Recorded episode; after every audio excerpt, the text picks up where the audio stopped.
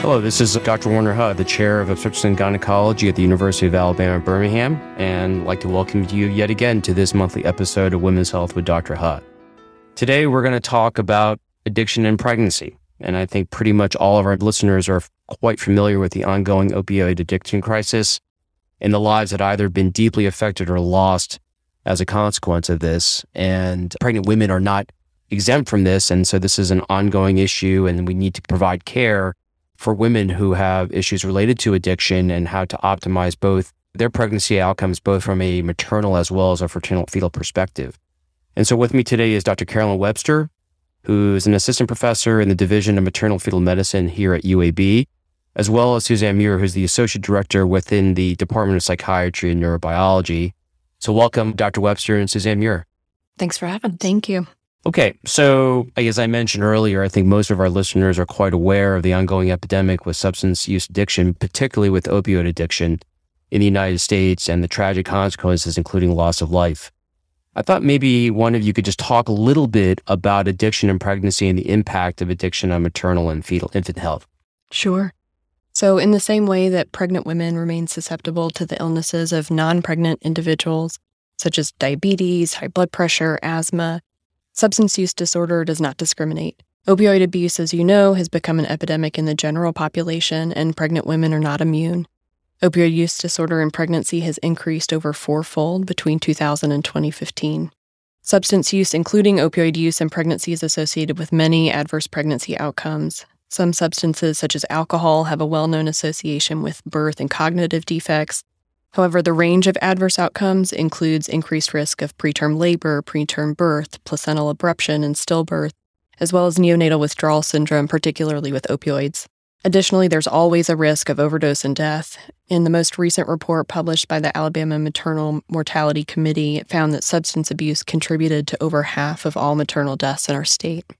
So, are there specific challenges that pregnant women specifically battle when facing addiction?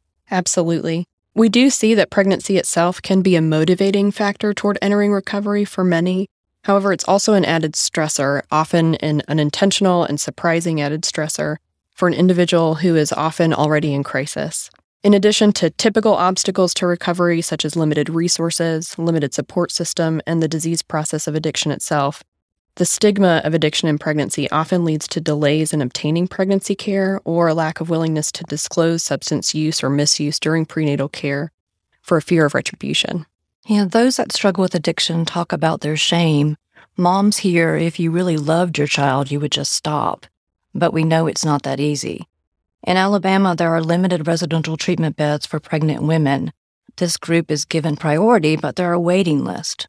Most times, we cannot place someone who asks for help when they ask for help, and we do our best not to lose them and hope they can maintain their motivation. Pregnant women can also be charged with chemical endangerment for using illegal substances and non prescribed substances during their pregnancy.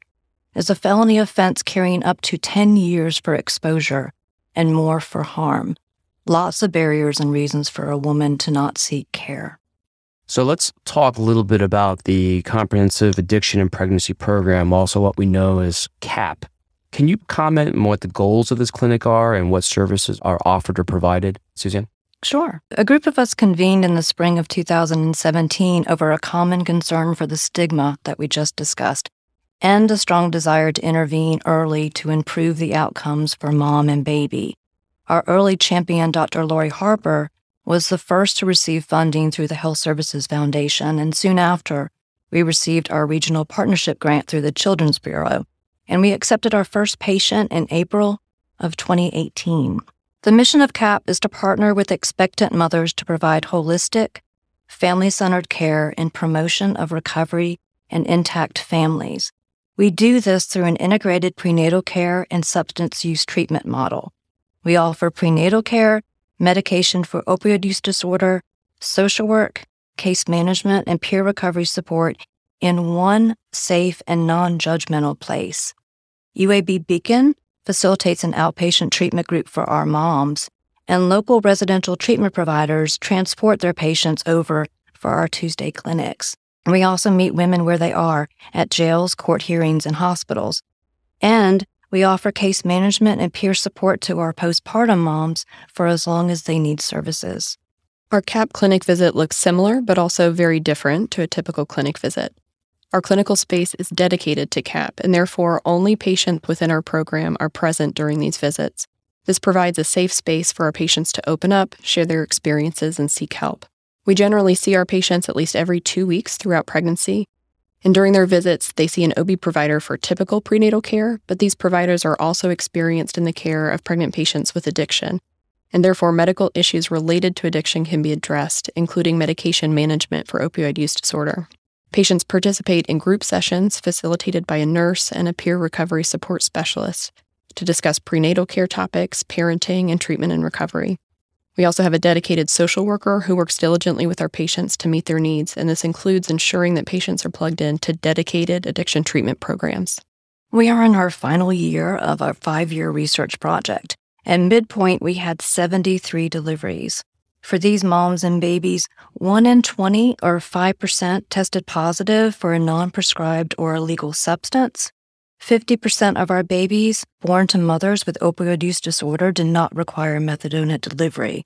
And 83% of moms were either active or had completed substance use treatment at study exit. Further, our moms had an average of 11 prenatal visits compared to five for similar patients seen before CAP.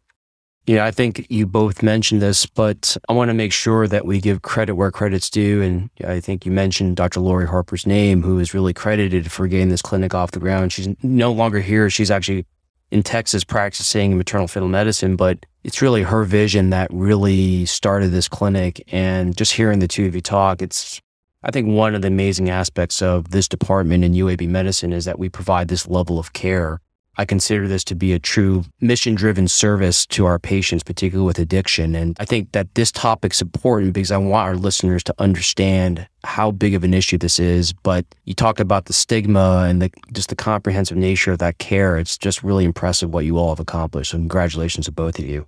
So how does one access the program and clinic? You mentioned that referring providers or other obstetricians in the city and the state will send patients. Could you go into more detail? Can like any patient access the program or how does that work? Yeah, we accept moms who are 32 weeks or less in their pregnancy and have admitted to current or recent substance use. And referral is very easy. Moms themselves or family members can actually just call one of our teams. So we have a peer recovery support specialist that can be reached at 205 264 8157, or you can call our social worker directly at 205 934 5795. I think you both would agree that addiction is not just a pregnancy specific issue, but obviously a lifelong issue that many women battle. Can you guys comment on the paradigm of care, what happens after the pregnant patient has their baby? What happens in the postpartum setting? I'm just kind of curious. I'm so glad that you asked that question. It's one thing that's really important to us, both in this program and I think also speaks to some issues just in pregnancy care in general is just making sure that our patients are taken care of through the transition outside of pregnancy care with an obstetric provider. But we work very hard to make sure that our patients have, we call it a warm handoff, meaning we are really taking that patient and making sure that they are plugged in to addiction treatment moving forward before they quote unquote graduate from our program. We introduce them to staff from other programs before they deliver. We have another program at UAB called UAB Family Wellness they work with moms and dads that are child welfare involved or at risk for being child welfare involved. And so often they're transitioned to that program if they need extended care. But like Dr. Webster said, we work very hard to introduce them to all those folks before delivery. So we have a very smooth transition. So, do you all have any additional information or advice that you'd like to give to someone who is struggling with addiction or someone with a loved one in this situation? I always recommend that they call our state's 24 7 helpline at 844 307 1760. That hotline connects you to someone with lived experience, and those are the really good folks to connect you with resources and support.